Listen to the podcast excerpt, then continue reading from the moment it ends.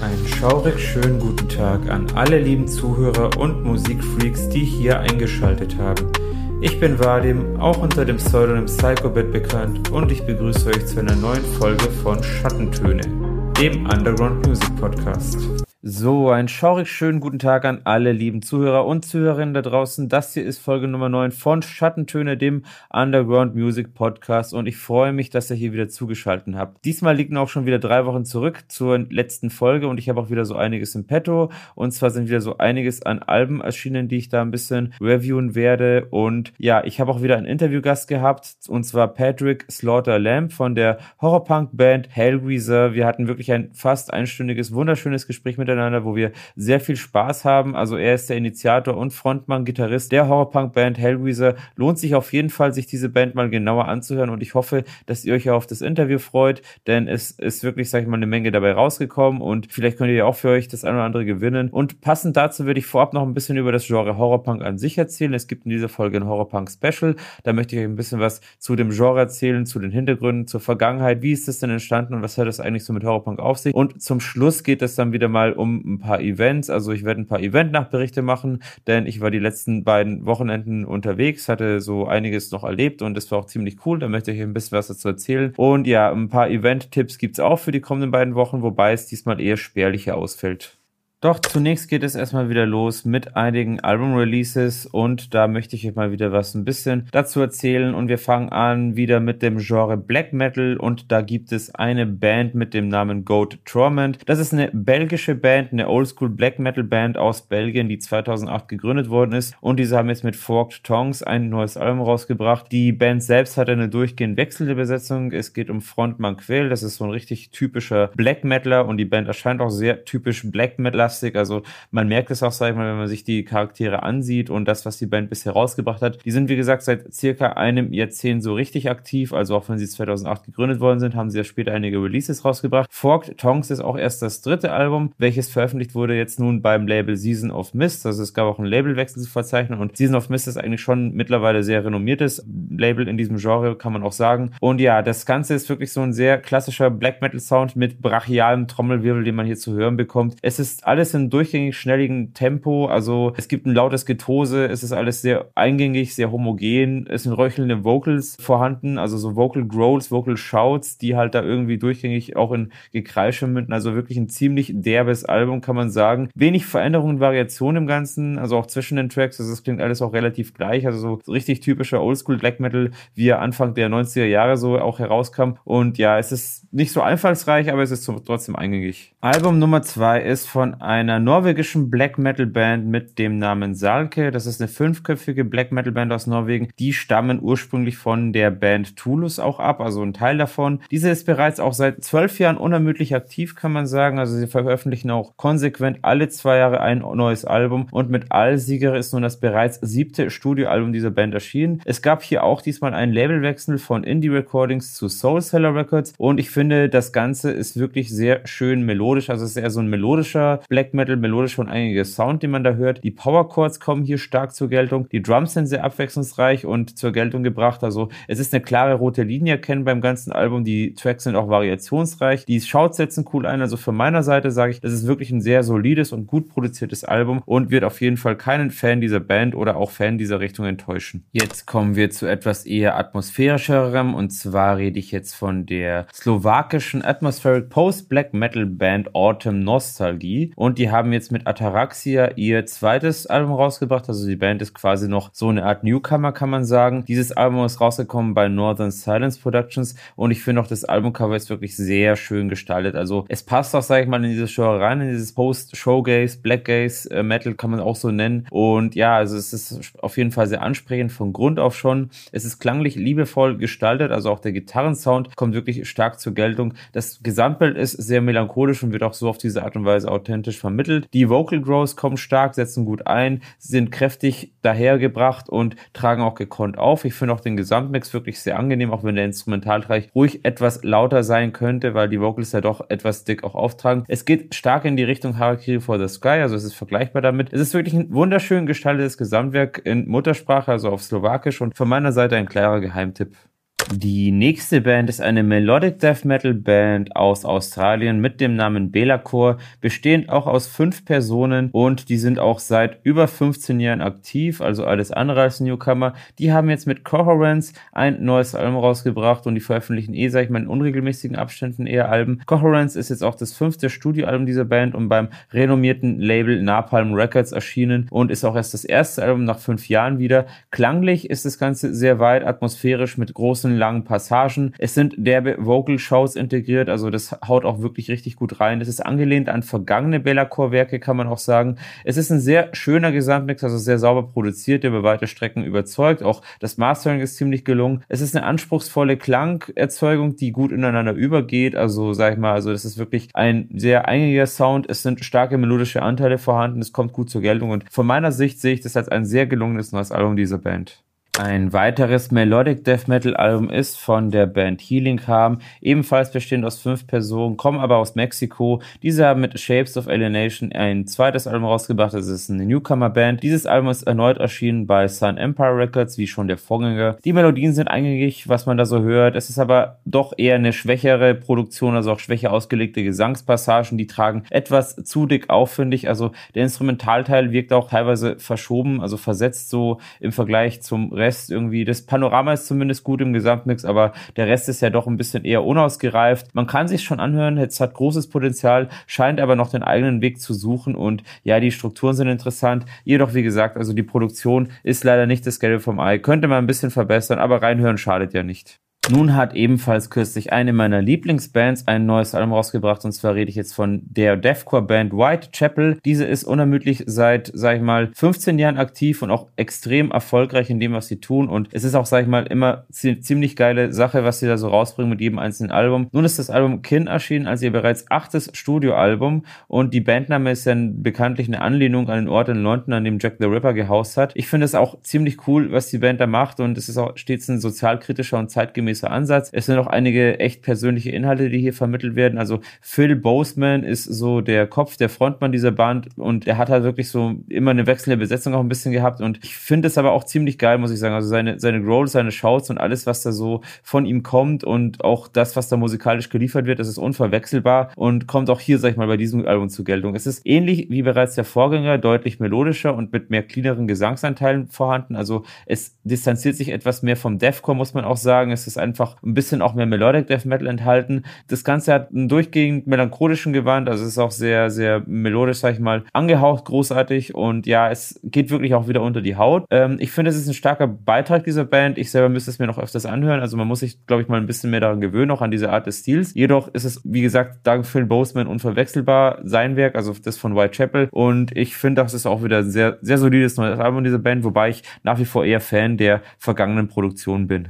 Eine weitere erfolgreichere und berühmte Metal-Band aus dem Bereich Metalcore hat mal wieder etwas herausgebracht und zwar ist es jetzt Bullet for My Valentine. Die haben ein gleichnamiges Album ausgebracht, also auch das Album heißt Bullet for My Valentine. Diese Band ist 2004 in Wales gegründet worden und startete so ein bisschen als Alternative Rock Band mit ein bisschen so Horror-Elementen auch und so modernen Horror-Elementen und ja, hat sich dann ein bisschen mehr zur Metalcore-Formation auch etabliert, bestehend aus vier Leuten um Matt Tuck herum und wie gesagt gesagt, seit 15 Jahren circa aktiv. Ich sag mal, es war auch quasi eine der ersten Metalcore-Bands, die dieses Genre ein bisschen mitbestimmten und damals wurden sie auch richtig gehypt so in den 2000ern. Da kann ich mich noch gut daran erinnern, an diese Zeit. Gleichnamiges Studioalbum ist auch das siebte Studioalbum dieser Band und sie setzen eigentlich so ihren Weg konsequent fort. Also sie haben immer wieder was rausgebracht, auch in den letzten 10 Jahren, 10, 15 Jahren, also durchgehend eigentlich und auch dieses Album ist sehr stark und energiegeladen. Also mir gefällt es auch wirklich gut. Es sind ordentliche Gitarrenriffs dabei, die treiben ordentlich nach vorne. Raue Vocal Shots, wie man es erwartet hat von Matt Tuck, die kommen auch neben Glieder und Gesangseinlage auch stark zur Geltung.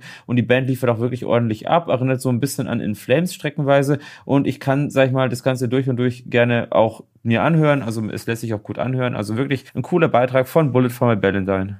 Das letzte Album aus dem Metal- bzw. Metalcore-Bereich kommt von Dawn of Ascension mit dem Namen In Proelio. Ist eine fünfköpfige Metalcore-Formation aus den USA und In Proelio ist erst das erste Album von dieser Band. Das ist eine Newcomer-Band. Die haben das Album bei Kingside Records herausgebracht, was auch ebenfalls ein sehr junges Label ist. Also ich glaube, das ist erst der dritte Release dieses Labels. Und das Ganze ist musikalisch instrumental, ziemlich stark und eingängig, kann man sagen. Gesanglich ist es eine klare Richtung, trägt aber doch etwas viel zu dick auf, finde ich. Also der Gesamtmix geht da etwas unter, also der Instrumentalteil vor allem. Dadurch ist der Gesamtmix auch etwas schwach und es sind auch einige abgehackte Passagen vorhanden. Das Ganze hat an sich sehr viel Potenzial, was die Band macht. Eine bessere Produktion wäre jedoch echt cool gewesen, damit, sag ich mal, das ganze Volumen auch gut rüberkommt. Die Songs kommen zwar gut zur Geltung, liefern gewohnten Stoff in dieser Richtung. Der Tempowechsel liegt aber auch streckenweise etwas schief, muss man sagen. Also ja, etwas überarbeitungswürdig, aber ich denke mal, auch diese Band findet irgendwie ihren Weg. Weiter geht es mit einem Album, auf was ich mich schon fast das ganze Jahr gefreut habe. Und zwar ist es ein Album von wirklich einer diesmal meiner absoluten Lieblingsbands, die Bloodsucking Zombies from Outer Space. Die haben mit Shockrock Rebels ein neues Album rausgebracht. Das ist eine Horror-Rock-Band, beziehungsweise eigentlich als Horror-Billy-Band gestartete Band, so die dann irgendwann auch ein bisschen mit Horrorpunk-Einfluss und Psychobilly-Einfluss eine sehr abgefahrene, eigensinnige Show hingelegt hat und auch einen sehr eigenen Stil gefunden hat, der, sag ich mal, einzigartig ist und wo man sagt, okay, das ist diese Band, die äh, gibt's eigentlich nur ja einmal auf dieser Welt, kann man sagen, also was sie da liefern. Es ist, wie gesagt, eine Band aus Wien und es, sag ich mal, Frontmann Richie Dead Gene, der war früher Drummer bei und Sänger gleichzeitig bei der Band, also das wäre mal sehr erstaunlich, wie er das so abgezogen hat auf der Bühne auch. Und heute ist er nur als Sänger, also es ist jetzt diesmal eine Band, die sich, sag ich mal, jetzt doch komplett gebildet hat, zu viert. Und ja, es ist, sag ich mal, seit fast zwei Jahrzehnten unermüdlich aktiv, also die Zombies von Outer Space, die sind halt wirklich seit zwei Jahrzehnten bestimmen sie so ein bisschen äh, diese Richtung des Horror-Rock auch, kann man sagen, hierzulande vor allem oder generell europaweit auch. Und ja, es ist eine absolute Kultband in meinen Augen, die wirklich eine einmalige Bühnenshow liefert. Shock Rock Rebels ist jetzt nun das bereits neunte Studioalbum der Band und das Album ist wieder beim Label Schlitzer Pepi Records erschienen und die Richtung distanziert sich diesmal aber auch ein bisschen, muss man sagen, von Punk und Psychobilly. Also es geht wirklich vermehrt in Richtung Rock. Es ist wirklich so Horror-Rock, Oldschool Rock'n'Roll, der da mit Horrorweise fortgeführt wird und ja, das merkt man auch so ein bisschen, wenn man sich das Cover anschaut, also wie die Darbietung ist. Und ja, das Album selber hat so, sagen wir jetzt ganz anders wie die Vorgänger, wie schon gesagt. Ähm, die Band erfindet sich immer wieder selbst neu, das finde ich auch richtig toll. Gesanglich ist es auch wieder sehr stark, es treibt gut nach vorne, instrumentell ebenfalls, also diesen Rock'n'Roll, den spürt man gut. Es sind wieder eine Menge Horrorthemen mit enthalten und es ist ein erneut super cooles Album, welches in keinem Regal fehlen darf. Also eines der großen Top-Tipps dieser Folge. Nun als nächstes zu einer Psychobilly-Band, die ich sehr gerne mag. Und zwar geht es jetzt um die Gutter Demons aus Kanada. Das ist eine dreiköpfige Psychobilly-Formation, die schon seit zwei Jahrzehnten aktiv ist. Und diese haben mit Ritual auch ein neues Album rausgebracht. Es ist auch, sag ich mal, ein richtig schöner, derber Thrasher-Billy, den diese Band immer so rausgebracht hat, der richtig gut nach vorne treibt auch. Und jedes Album, finde ich, ist eine Besonderheit, was wirklich für sich zu überzeugen weiß. Ritual ist jetzt nun das sechste Studioalbum und diesmal bei Crazy Love Records erschienen. Also die hatten auch immer stets Labelwechsels hinter sich. Aber ich sag mal, jedes Album habe ich jetzt auch daheim und mir gefällt auch jedes Album richtig gut und es unterscheidet sich auch komplett voneinander. Also jedes hat so seinen eigenen Charme, seinen eigenen Stil. Leider gibt es auch mit diesem Album auch eine traurige Nachricht, denn die Band hat sich jetzt mittlerweile getrennt. Der, somit ist eigentlich das Album wahrscheinlich auch das letzte dieser Band. Ähm, an sich zum Album selbst, der Sound ist erneut ziemlich stark und in typischen Psychobilly gewandt, der gut nach vorne treibt. Der Slapbass kommt auch erneut stark und kräftig zur Geltung. Also das ist auch das, was den Psychobilly so richtig ausmacht. So ein richtig schöner dicker Bass, der da irgendwie wummert und rattert hat. Gesanglich ist das Ganze wieder sehr rockig und stark auch nach vorne tragend. Also so wie der Sänger und Gitarrist, der Frontmann der Band, sag ich mal, das Ganze so präsentiert, ist es auch ein bisschen so mit einem leichten Metal-Rock-Einschlag, so kann man auch so bezeichnen. Und die Band selber macht durch und durch Spaß und auch dieses Album, sag ich mal, weiß zu überzeugen von Grund auf, also wirklich ein fettes Teil. Als nächstes stelle ich jetzt noch eine Goth-Rock-Band aus Paris, Frankreich vor. Diese nennt sich Ruin of Romantics und die haben mit Velvet Dawn ihr erstes Studioalbum, also quasi als Newcomer, unter eigenem Label Music of the Void veröffentlicht. Es ist eine Mischung Gothrock und Showgaze, also das ist so eine Richtung, die eingeschlagen wird. Es ist alles sehr gemächlich und atmosphärisch mit einem sehr ambienten, langatmigen Tempo auch. Also es sind sehr lange Ambient-Passagen vorhanden. Es ist viel Reverb und Nachhall in den Vocals sowie auch im Instrumentalteil zur Verstehung dieser dunklen, düsteren Atmosphäre, die da integriert worden ist. Es ist eine verklärt romantische melancholische Stimmung, die man so hört. Es wirkt alles sehr anmutig. Es ist ein wirklich sehr schönes Album an sich, welches zum Träumen und Dahinschwelgen einlädt. Also jetzt wirklich keins, wo man jetzt großartig drauf abgeht oder großartig drauf tanzen könnte. Gesanglich ist das Ganze recht röchelnd so und mit der Musik verschwimmend dargeboten. Ein interessant angenehmer Ansatz und mal schauen, was aus dieser Band weiter wird. Ebenfalls aus Frankreich stammt die Band Echo Barrel um Cecilia Dessenville, was ebenfalls eine zweiköpfige Wave-Band-Formation ist, die aus Paris stammt. Mit Mother Solitude and Other Dark Tales haben sie ein neues Album veröffentlicht. Und ja, es ist eher so eine Cold Wave-Band, die wirklich sehr aktiv jetzt auch in den letzten paar Jahren war. Sie sind auch erst seit 2019 aktiv, haben jetzt aber bereits schon ihr drittes Album veröffentlicht. Also jedes Jahr gibt es von dieser Band ein Album zu hören. Sie, sag ich mal, bringen auch sehr viele Single-Auskopplungen raus und Musikvideos und sorgen dadurch für Aufsehen. Es ist wirklich auch sehr schön, was sie da so präsentiert haben. Also von Anfang an hat es bei mir wirklich einen Nerv getroffen. Also es ist wirklich eingeschlagen in diese richtig schöne, atmosphärische, sentimentale, melancholische Cold Wave Richtung. Es sind bereits, wie gesagt, zwei Albenmaschinen, die unterscheiden sich auch stark und Mother Solitude and Other Dark Tales es geht auch nochmal in eine ganz andere Richtung. Also schlägt komplett neue Wege ein. Das Ganze ist so vermehrt Synthpop-artig und weniger Wave-lastig, hat sogar bei so einem tanzbaren Beat in Kombination mit eingängigen Melodien und es ist auch sogar etwas Disco-Anteil vorhanden, was man so hier teilweise teilweise streckenweise raushört. Experimentell ist das Ganze auch vom Arrangement her, auch mit sehr anmutigem Gesang wieder. Also da sag ich mal, da ist Cecilia Dessenville, die hat wirklich eine richtig klasse Gesangsstimme und ich persönlich finde, ja, es erinnert mich stärker an den Stil von der Band Rue Oberkampf, äh, die aus München stammt und ja, es ist, sag ich mal, da merkt man so ein bisschen diesen Einfluss, der da mit reinschwappt. Es sind noch so einige EBM-Anteile vorhanden und es ist ein sehr klapporientiertes Album, wie ich finde, welches wirklich auch zugefallen weiß. Das letzte Album, was ich in dieser Folge vorstellen möchte, ist eine absolute Top-Empfehlung, darauf habe ich jetzt noch gewartet. Und zwar geht es um ein Electro-Industrial-Projekt aus Erfurt. Ich spreche hier von Full Contact 69. Diese haben mit Infected Cerebral Trigger ein neues Album rausgebracht. Die Band selbst setzt sich zusammen aus Andreas Schubert und Sebastian Schleinitz und ist, sag ich mal, eine durch und durch sympathische Band, die auch jetzt seit fast einem Jahrzehnt unermüdlich aktiv ist und auch live sowie auf CD zu überzeugen weiß. Und ich sag mal, jeder Auftritt von dieser Band ist einfach nur gigantisch und wirklich ein absoluter Abriss. Diese veröffentlichen jetzt, wie gesagt, mit Infected Cerebral Trigger ihr nun fünftes Studioalbum und das Ganze ist, sag ich mal, diesmal auch recht 90er-lastig, also wie ich finde, also es erinnert so an Frontline Assembly zu dieser Zeit, also auch mit den Gitarrenparts, auch die Gitarrenriffs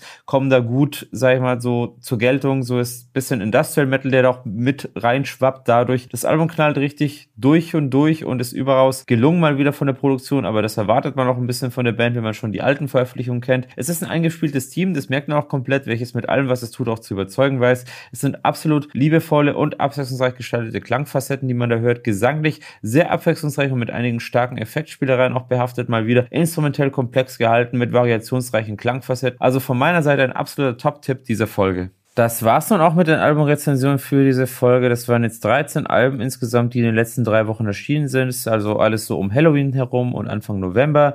Jetzt geht es quasi passend eigentlich zu Halloween, also es ist ein bisschen nachträglich, um das Genre Horrorpunk. Da möchte ich euch ein bisschen was dazu erzählen, was es damit auf sich hat und noch die Hintergründe dazu. Was ist eigentlich Horrorpunk? Horrorpunk ist ein Musikgenre, welches aus einer Kombination zwischen so Hardcore-Punk und Death Rock, jedoch auch mit dem Klangbild aus Alpen Rockabilly und Garage oder auch Surfrock besteht. Also es ist quasi so eine Art Crossover-Genre, was sich so zusammengesetzt hat und gebildet hat im Laufe der letzten 40 Jahre. Thematisch und inhaltlich ist das Ganze im Horror anzusiedeln mit Einlehnung an entsprechende Filme, Bücher oder auch andere medienkulturellen Geschichten. Also es ist auch wirklich sehr trashig, sehr B-Movie-lastig das Ganze. Einflussreichsten Gründerväter, das sind ohne Zweifel die Misfits, die das Genre, sag ich mal, mehr oder weniger gegründet haben, ohne es auch damals Horrorpunk genannt zu haben. Also Ende der 70er, Anfang der 80er haben sich die Misfits etabliert und etwas ganz eigenes geschaffen, was es zu keiner Zeit davor und danach auch schwer nachvollziehbar gab, kann man sagen. Erst ab Mitte der 90er trat der Horrorpunk-Begriff so jedoch in den Vordergrund und auch, sag ich mal, mit dieser Bezeichnung, sag ich mal, wurde das Ganze ja besser zum Vorschein gebracht, wobei jetzt auch in den 80ern schon dieser Begriff herumgeschwappt ist, aber offizielle Bezeichnung vom Horrorpunk gab es dann erst, sag ich mal, nach der Neugründung der Misfits. Bereits Ramones und auch The Damned lieferten so Mitte der 70er mit einigen Horror-Bezugstexten erste Orientierung. Also das war auch ein bisschen was, woran sich die Misfits teilweise orientiert hatten. Also was heißt orientiert, schwer zu sagen, aber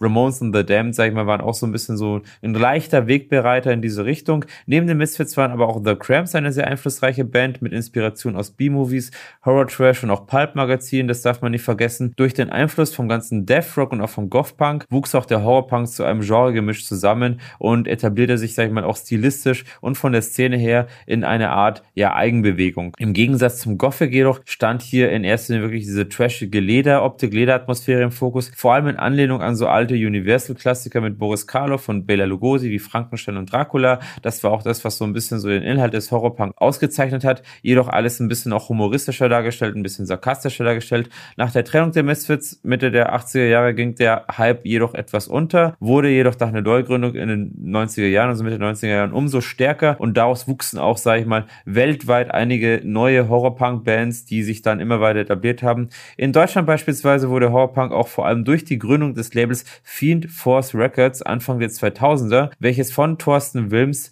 gegründet worden ist, populär. Thorsten Wilms ist übrigens auch bekannt als Rod Usher und auch Frontmann und Sänger der erfolgreichen deutschen Horrorpunk-Band The Other und etablierte damit das Genre eigentlich hierzulande. Also man kann sagen, The Other sind so ein bisschen die Erfinder des deutschen Horrorpunks, sind auch schon seit zwei Jahrzehnten komplett aktiv und in den USA, sag ich mal, schaffte es auch noch Blitzkid zu einer hohen Genre-Beliebtheit. Das war so in den 2000er vor allem. Anfang der 2010er kann man jedoch sagen, verlor Horrorpunk jedoch etwas an Popularität, so dass sich auch Fiend Force Records 2014 auflöste, weil es weniger Anfragen gab, wobei es dennoch einige Bands gab. Es gab jedoch auch wieder einige Trennungen und jedoch aufgrund dieser neuen Welle, die auch erst, sag ich mal, seit zwei Jahren circa stattfindet, bekommt dieses Genre also wieder einen komplett neuen Aufwind, so dass sich auch Fiend Force Records erst kürzlich wieder gegründet hat, also als Label. Neue Bands wie beispielsweise Hellweezer, welche aber auch schon seit einem Jahrzehnt aktiv sind, sind jedoch jetzt nochmal so richtig durchstarten. We Are Wolf, Left Hand Black und Mutant Weavers sorgen hierbei auch für frischen Wind in diesem Genre. Auch viele deutsche Bands, sag ich mal, die jetzt Horrorpunk nochmal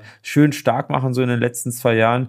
Auch ein bisschen unterstützt durch das Label Sickness Records, welches ich in Folge Nummer 6 im Interview hatte. Und es gibt auch Überschneidungen mit Psychobilly von Bands, die sich, sag ich mal, in beiden Genres zu Hause fühlen, sowohl im Horrorpunk wie auch im Psychobilly. Das sind zum Beispiel Bands wie die Bloodsucking Submissive of Outer Space, dessen neues Album, ich hier vorgestellt habe in dieser Folge, Resurrects oder auch The Creep Show. Hier ist beispielsweise bei solchen Bands die Bezeichnung Horrorbilly sehr geläufig. Es gibt auch noch Bands wie Wednesday 13 oder auch die Parallelband davon Murder Dolls, die allerdings, sag ich mal, nutzen vermehrt Metal-Elemente zum Ausdruck ihrer Horrorkunst und die würde man dann eher so Horror-Rock oder Horror-Metal-Bands nennen. Merkmale der Szene sind unter anderem so der Crimson Ghost, das heißt, das ist so eine Bezeichnung, die die Misfits damals geprägt haben, das ist quasi mit einem Kapuzenmantel. Es gibt auch eine Band, die heißt der Crimson Ghost, aber im ersten Linie geht es darum, um dieses Gespenstergesicht, diesen Totenschädelgesicht mit Kapuzenmantel und die sogenannten auch Devil Lock im Eddie Munster Haarschnittstyle, also das ist auch etwas, was den Horrorpunk so optisch ein bisschen ausmacht. Und das äußere Spektrum ist da sehr breit und findet sich auch, sag ich mal, als düstere Version von Rockabilly und Psychobilly wieder, also auch da die optische Stilistik ist da sehr unterschiedlich, gibt auch, sag ich mal, weniger Accessoires jetzt wie im Goth-Look, also ist alles natürlich noch ein bisschen punkiger, trashiger, aber ja, es sind halt gewisse Anteile vorhanden, überall so in der dunklen Kultur. Ähm, Erscheinungsbilder sind so meistens so schwarze Lederjacken, Patches, Horrorshirts, Stiefel, Nieten und Totenköpfe, das sieht man eigentlich so ganz typisch so bei dem Horrorpunk-Fan und nach wie vor ist auch hier Halloween gilt auch für diese wie für viele andere Szenen als der beliebteste Feiertag im Jahr. So, nach dieser kleinen Einführung zum Thema Horrorpunk, ihr seht, das ist wirklich ein sehr breit gefächtes Genre und auch, sag ich mal, noch ein gar nicht mal allzu altes Genre. Also es hat wirklich einiges zu bieten und auch ist sehr facettenreich mit unterschiedlichen Einflüssen. Gibt es nun passend dazu ein kleines Interview mit Patrick Slaughter Lamb, mit Patrick von der Band Hellgreaser, auf welches ich mich sehr gefreut habe und welches wirklich auch richtig schön wäre. Könnt euch auf jeden Fall eine Stunde Interview freuen mit Patrick zum Thema Horrorpunk, zu seiner Band und zu allem anderen. Viel Spaß dabei. So, und ich begrüße jetzt bei einer neuen Folge von Schattentöne, dem Underground Music Podcast. Das hier ist Folge Nummer 9. Einen Horror-Punk-Künstler, einen Horror-Punk-Sänger und Gitarrist, weil wir haben ja bei dieser Folge diesmal ein Horror-Punk-Special. Ich habe euch da vorher ein bisschen was über das Genre erzählt und über die Szene an sich. Und ich habe jetzt hier Patrick Slaughter Lamb, den Frontmann von Hellgreaser, eine sehr ambitionierte Horrorpunk-Band, die jetzt schon seit einem Jahrzehnt aktiv ist und auch schon so einiges rausgebracht hat. Ich freue mich sehr, dass du hier mit dabei bist, Patrick. Also ähm, ehrlich, vielen Dank, dass du dir da die Zeit genommen hast. Und ich würde mich auf jeden Fall freuen, wenn du mir ein bisschen was, jetzt ein bisschen was so von dir erzählst. Wie bist du denn eigentlich überhaupt auf diesen Künstlernamen gekommen, Patrick Slaughter Lamb? Ja, äh, hi erstmal und auch äh, danke für deine Zeit. ähm, freut mich, dass ich hier sein darf. Ja, mein Künstlername, ähm, das ist eigentlich völlig unspektakulär. Ich hatte halt ähm, eine Band am Start irgendwann und habe mir überlegt, ja scheiße, so die haben ja alle irgendwelche Künstlernamen. Was nehme ich denn? Und ähm, dann habe ich American Werewolf genommen äh, gesehen, den Film, und da, der hieß ja diese Kneipe so. Ähm, und da ich gerade äh, mitten in meiner hoch Punkrocker-Zeit war und ziemlich viel getrunken habe, fand ich den Namen irgendwie sehr passend für mich. so. ja, cool. Nee, also durch so einen Zufall entsteht sowas. Ich meine, so Filme sind auf jeden Fall auch immer eine gute Inspiration, sich da irgendwie so künstlerisch, äh, sag ich mal, so, in, ja, sich einen Namen auszudenken oder auch für einen Bandnamen und so weiter. Darf man denn fragen, wie lang das denn her ist und wie die Band da hieß dann zu der Zeit? Äh, wie lang ist das her? Äh, boah, wie lange ist das her? Das ist eine verdammt gute Frage. Das weiß ich ehrlich gesagt gar nicht mehr. Ähm, auf jeden Fall länger als zehn Jahre. Okay, war es eine Punkrock-Band, also wie, oder so eine reine Punkrock-Band oder was? Oder was war das? Ja, das, das, das war schon. Also eigentlich Hellgreaser, aber die ganze Kiste, die ganze Kiste hieß halt vorher anders. Ach so, verstehe. Aber war da die Konstellation, war da sie so wie jetzt oder war das eine andere? Also nee, das, andere? das war eine völlig andere Konstellation. Anderer Schlagzeuger und anderer Bassist. Eigentlich alles anders, anders so und ähm, ja. Wie waren denn da so die Anfänge? Wie habt ihr euch da denn da damals zusammengefunden, so zu dieser Band? Also das war so, ich habe ja erst ähm, Straßenmusik gemacht. Ne? Mhm. Ich habe ja also lange auf der Straße auch gelebt und habe oh, okay, ähm, okay.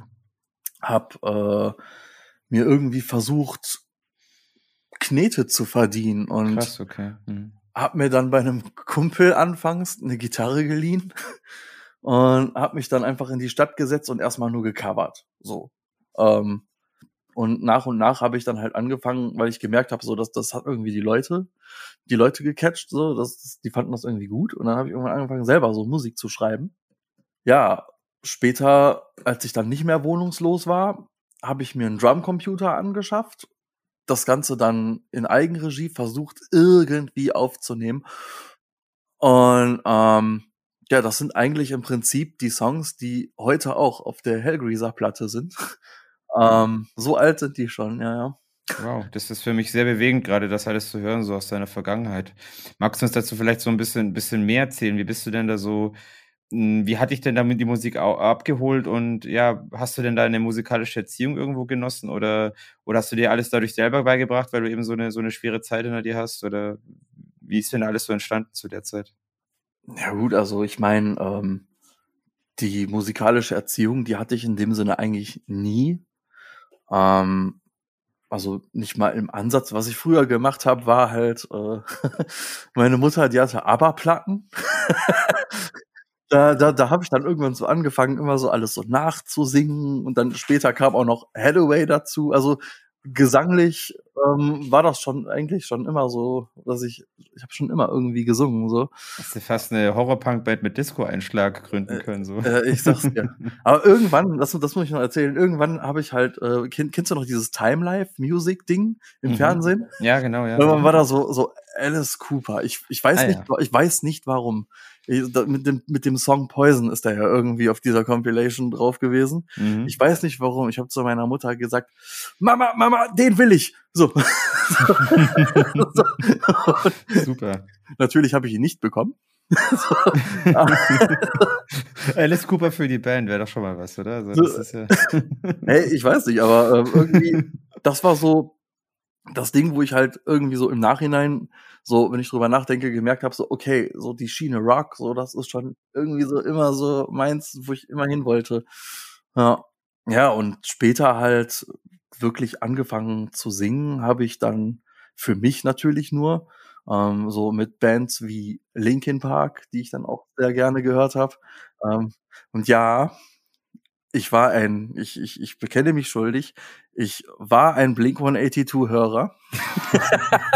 ja, why not? Also ich meine, hey. 2000er, die haben ihre trashigen äh, Geschichten ja auch, die bringen ja ihre trashigen Geschichten auch mit sich, also gehört ja, ja dazu. Ey, ohne Scheiß, das ist halt so, so, ich, ich denke, das ist aber auch so ein Generationsding, ne? Wenn du heute mal so Leute fragst, die 40 sind, die sagen, what, Blink 182, verpiss dich, ne? Und dann, dann fragst du mal Leute so aus unserer Generation, so, die sagen, ja, habe ich auch gehört. Ist einfach so, ne? Stimmt. Ich habe ja auch hier ein bisschen so ältere Interviewgäste gehabt, sage ich mal, die da schon mit der Musik der 80er Jahre groß äh, geworden sind und die haben natürlich einen ganz anderen Bezug von denen, was dann eben so um die 2000er herum äh, rauskam und so und ähm, ja, da kann ich auch auf jeden Fall ein Lied von singen, auch wenn du, sag ich mal, irgendwo in äh, Events unterwegs bist und mit den Leuten quatscht und so, dass da einfach die Meinungen wirklich unterschiedlich sind, je nach Alter auch. Also das stimmt definitiv. Ja, klar. Ja. So, was bis heute noch hängen geblieben ist, äh, ist Him. Mhm. Ist noch so ein bisschen so, wo ich mich halt auch teilweise melodisch sehr dran mhm. ähm, orientiere. Also auch so dieser, dieser Goth-Rock-Stil ist auch etwas, oder? Was dir ja, genau. Was gibt. Ja, cool. Ne? Ja, ja, finde ich total geil. Irgendwie, ich weiß nicht warum, so dieses träge, aber mit Power, das finde ich irgendwie total geil. So, ja. Ähm, ja, aber wirklich jetzt eine musikalische Erziehung genossen habe ich tatsächlich nicht. Ähm, und wie kam es, dass du auf der Straße gelebt hast? Also falls du uns ein bisschen was dazu sagen möchtest. Um es mal grob auszudrücken, zu Hause war kein Platz mehr für mich. Ich habe mir besseres, ein besseres Leben erhofft bei meinem Erzeuger. Das hat dann auch nicht funktioniert, weil er halt irgendwie meinte, es wäre eine gute Idee, mich mit 18 noch zu bevormunden. Und ähm, als ich dann nicht so wollte, wie er wollte, also auch vom Kleidungsstil, das war halt ein Dorf irgendwo in Hessen. In Hessen, ja. okay, also ja, du kommst ja. doch ursprünglich her, oder? So, nö, nö, nö. Oder? Okay. Nö, ich komme aus Hilden. Das ist aus Hilden, okay. Der Parkplatz von Düsseldorf, ja. Ah ja, verstehe. Ähm, und ähm, ja, ich bin dann halt äh, also wie gesagt, äh, er meinte mich dann halt auch noch äh, körperlich angehen zu müssen, so vom Kleidungsstil habe ich ihm halt nicht in den Kram gepasst, er so alles so ein bisschen rechts angehaucht, so der ganze Scheiß, ja, ja, dörflich. Ne? Ich sage jetzt nicht, dass überall auf dem Dorf rechts ist, verstehe mich da nicht falsch, um Gottes Willen. Aber ähm, es ist schon äh, dort sehr geprägt gewesen, der braune Ton. Ähm, ja, dann bin ich halt abgehauen, bin schwarz gefahren, zurück, hatte ja auch keine Knete. Ne? ähm, bin dann schwarz von Gießener Hauptbahnhof zurück nach Düsseldorf. Das war so mein erster Tag auf der Straße, so mit 18, ja. Okay, also schon ein bisschen so einfach, ähm, ja, eher eine, eine rebellische Aktion, zu sagen, hey, komm, ähm, lass die, das Toxische, lass äh, das Gift hinter dir und geh deinen eigenen Weg und quasi so irgendwo von null angefangen. Also vor allem Respekt diesbezüglich, dass du da irgendwie äh, das so durchgezogen hast und jetzt quasi auch der bist, der du bist und so, weil ich sag mal so, ähm, ja, es, es hätte natürlich auch alles in eine schlimme Richtung oder sowas abdriften können. Ich denke mal, du wirst ja so deine, deine Erfahrung gemacht haben in der Zeit und wie gesagt, also das, da hast du auf jeden Fall den Respekt, dass du dir das dann, dir das quasi das jetzt erarbeitet hast, was du jetzt hast und jetzt machst. Also finde ich auf jeden Fall ziemlich cool. Ähm, und ja, wie kam es denn dann so, dass du gesagt hast, okay, du fängst jetzt dann so ein bisschen an, in Subkulturen zu gehen, also ein bisschen über deine, deine äh, musikalischen Helden hast ja jetzt schon ein bisschen was erzählt, aber äh, wie ist es dann so gekommen, dass du gesagt hast, okay, du bringst jetzt quasi auf der Straße Gitarre bei und singst zu Bands und äh, wie kam es denn dann, dass du dich da irgendwie so auch in Szenen rumgetrieben hast? Naja, Gitarre ähm, angefangen zu lernen. Also ich habe ein, ein, ein, damaliger Freund von mir hat mir das so beigebracht. Ich fand das halt cool irgendwie. Der, der konnte Gitarre spielen so ne. Und ich habe mir halt gedacht so, ey, wie cool wäre das, denn, wenn ich Gitarre spielen könnte. Das, das war so mein mein mein mein mein naiver Gedanke, ey, der muss mir ja eigentlich nur einen Ton zeigen, ne? Und dann den Rest, den mache ich schon irgendwie alleine. Witzig, ja. Schön. Und ähm, naja, im Prinzip war es ja auch so. Der hat mir einen Power Chord gezeigt und die ziehe ich straight bis heute durch. okay, also könnte man fast von ausgehen, dass Hellraiser nur aus einem einzigen Power Chord besteht. ja, tatsächlich. Also ohne, ohne Scheiß, es ist so. Ach Quatsch, nee, das glaube ich jetzt nicht. Also da wirst du dir wahrscheinlich schon noch weitere Skills angeeignet haben, weil so wie du da auf der Bühne performst, also. es sind alle, ich, ich schwöre es dir, so war ich hier sitze und so okay. war du bei dir sitzt. Es ist Power, ich spiele nur Hellgreaser nur mit Power Chords. Die ich ja. vari ich, ich war ich bin gut darin, die zu variieren. Ja, ja, ja, gut, ja. ja das schon und, und vielleicht auch mal ein Power-Akkord nicht wie ein Power-Akkord klingen zu lassen, vielleicht. Keine Ahnung, wie sich das für andere Ohren scheinbar anhört, aber ich weiß, dass es nur Power-Chords sind. Hey, es ist Punkrock, was los? Auf jeden Fall, ja gut. Die, die Wiederholung macht's aus, ja.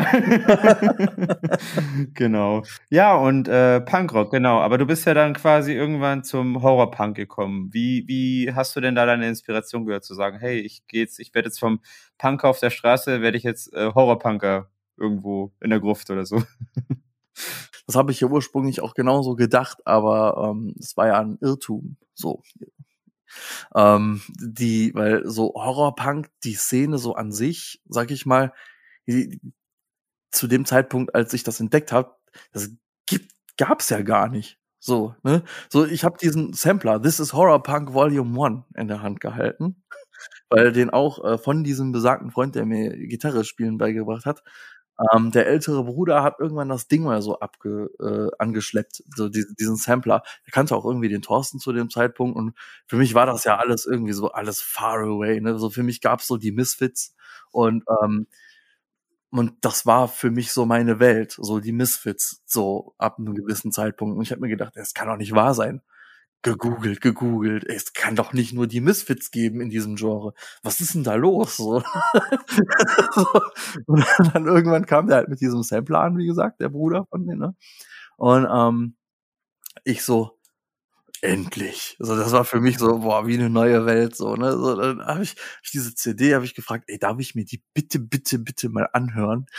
Und dann habe ich die mir angehört und war auch lange, lange davon überzeugt, dass das alles amerikanische Bands sind. Auch The Other, die waren ja als alle, die waren ja auch mit drauf. Ne? Habe ich gedacht, so alles amerikanische Bands, so, ach Mist, ey, da kommst du ja eh nie dran. Ne? So. Und dann äh, irgendwie äh, gab's ja das Fiendfest noch damals. Okay, ja. Mhm. Und in, in Solingen. Und ich denk so, in Solingen? Da habe ich dann zu der Zeit sehr, meine, sehr viel von meiner Jugend verbracht. Ich denk so, wie in Solingen?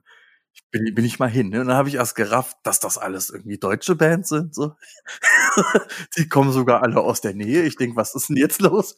Wie, wie geil ist denn das? Und dann, und dann habe ich die Crimson Ghosts gesehen, tatsächlich als allererstes. So, so, ne? so die Crimson Ghosts habe ich gesehen und ey, das war so, ah, was für eine Band, was für eine Energie, geil, ey, Hammer. Und da haben die mich sofort gecatcht. Ähm, ja, und dann war das halt natürlich auch, nachdem ich gesehen habe, ey, es gibt die Möglichkeit, was zu machen, habe ich dann irgendwann auch angefangen, äh, selber Fuß zu fassen in der Musik. Horrorpunk, so, ja. Ähm, aber so die Szene so an sich, ähm, ich weiß gar nicht, ob es, ich kann gar nicht sagen, ob es bis heute eine Szene gibt, weiß ich mhm, gar nicht. Mhm. Also es war tatsächlich wirklich die Liebe zur Musik, die dich dahin geführt hat und eher weniger so die Zugehörigkeit zu einer Gruppe von Menschen einer Subkultur sozusagen. So. Ja, ja, genau. So, ich, ich, ich, ich war ja schon immer so ein bisschen so eher musikaffin, ne? So, es hört sich jetzt ganz böse an, wenn ich das sage, aber ich habe äh, ich habe so zu Menschen irgendwie nie so wirklich, also einen Draht gefunden, sage ich mal so. Vielleicht äh, bin ich auch nicht ganz normal, keine Ahnung, aber ich habe da halt irgendwie irgendwie immer so wenn ich, wenn ich un unangenehme, so, oder? Quasi. Ja, schon, ja. Hm. so ein bisschen, da würde ich sagen, ja. So, weil, wenn ich in unangenehmen Situationen bin, denke ich mir immer, ach, ich würde jetzt viel lieber Musik machen. So. Mm, mm, mm. ich denke denk mal, da hat ja jeder so seine, seine Kompensations, ähm, ja, seine Kompensationsmöglichkeiten, die er für sich ausbaut, irgendwie, um eben mit vielen, ja, negativen Dingen, die vielleicht um einen herum geschehen oder im Laufe eines Lebens geschehen, auch klarzukommen oder so, weil man ist ja nicht immer so in seiner Komfortblase, man kommt halt öfters noch mit äh, Konflikten in Berührung und gut, der eine, sag ich mal, der ist halt eher konfliktaffiner und der andere ist halt konfliktscheuer und dann ist es natürlich so, dass wenn man natürlich sagt, okay, man möchte sich dann eher so in eine für sich persönliche Wohlfühlzone begeben, dann macht man halt eben Musik oder irgendwas anderes, was halt einem da gut tut und stimuliert und so. Und da kann ich dich auf jeden Fall schon verstehen, weil das ist alles so typabhängig und wie gesagt, ich äh, habe ja, ich denke mal, ich schätze dich auch eher so als introvertierteren Charakter ein und diesbezüglich kann ich das auf jeden Fall auch äh, gut nachvollziehen, dass man dann eben dann eher auf Abstand geht. Äh, Zumindest am Anfang. Also wenn ich jemanden kenne, dann also, oder auch gut kenne, so dann kann es auch schon mal passieren, dass man ähm, auf einmal sich mit mir in Gesprächen wiederfindet, wo man sich gar nicht wiederfinden möchte. So. Was aber auch sehr interessant sein kann, weil wie sagt man so schön, äh, äh, tiefe, ähm, stille Wasser sind tief, also ist ja auch so eine Sache und das bestätigt sich ja auch irgendwie immer wieder, also von daher. Ja, ähm, genau, zum Thema ähm, Musik machen und eine Band gründen. Also du hast ja schon mal ein bisschen angeschnitten, vor Hellgreaser gab es eine Band, die nicht so hieß, aber es ging dann weiter mit Hellgreaser. Äh, wie kam es dann äh, zu dieser Konstellation und zu dieser Namensnennung Hellgreaser? Ja, also ich habe irgendwann mal ähm, im Internet auf, äh, ich, was war das? Abgefuckt lieb dich war das noch, glaube ich. Ja, habe ich einfach mal eine Anzeige gestartet, so ey, ich suche halt, ich habe Songs fertig, suche halt eine Band, weil im Proberaum alleine Witze erzählen ist langweilig, so. Ähm, und ähm, da hat sich dann tatsächlich unser erster Schlagzeuger gemeldet. mit dem ähm, haben wir dann und dem alten Bassisten haben wir dann irgendwie The Rotten Corpses gegründet. ähm, fand, fand ich einen super Namen zu dem Zeitpunkt noch. Ähm, gut, der alte Bassist ging, kam der neue. Jero, irgendwann hat er so gesagt, ey, wir brauchen einen eingängigeren Namen. Ich so, ja, okay, wir machen mal einen Vorschlag. So, dann haben wir irgendwie zwei, drei Tage drüber äh, genächtigt. Ja, ähm, Hellgreaser, sagt er dann. Ich sag, Hellgreaser, so, boah, er muss ich echt mal eine Nacht drüber pennen, ne? Hat mich echt in dem Moment nicht gecatcht, der Name, so null, ne? Ähm, ist ja schon sehr, sehr, sehr trashig, muss man auch sagen. Also es ist so sehr, ja, also eingängig, aber auch sehr trashig, aber, aber hat schon was. Also, ja, äh, und dann habe ich halt drüber nachgedacht, was will ich denn eigentlich? Will ich jetzt stumpf von irgendwelchen Zombies singen und äh, Grabsteine und fertig? Oder will ich da tatsächlich auch ein bisschen Sinn reinpacken? So? Und ähm, dann habe ich gedacht, so ja, aber die Greaser, so von Outsiders, so das passt ja irgendwie. Sozialkritische Aspekte habe ich ja auch durchaus in meinen Songs drin. Ähm, ja, äh, dann auf einmal war ich voll davon überzeugt. Hellgreaser, das ist es. Ich habe ihn angerufen und gesagt, Alter, das ist es. Schön, schön. Den nehmen wir. okay, ja. cool. Und äh, wie lief das? Wie lief das denn ab? Habt ihr dann also habt ihr dann so erste Proben gehabt in einem bestimmten Proberaum oder einfach mal gejammt oder wie entstanden dann so erste Songs? Ja, unser erster Proberaum war bei dem bei dem äh, Janosch, so hieß der Drummer damals. Ähm, hat irgendwie in, in so einem Kirchenwohnheim äh, gelebt, in so einer WG. Und äh, unter der Kirche war ein Kellergewölbe, da haben wir geprobt, so.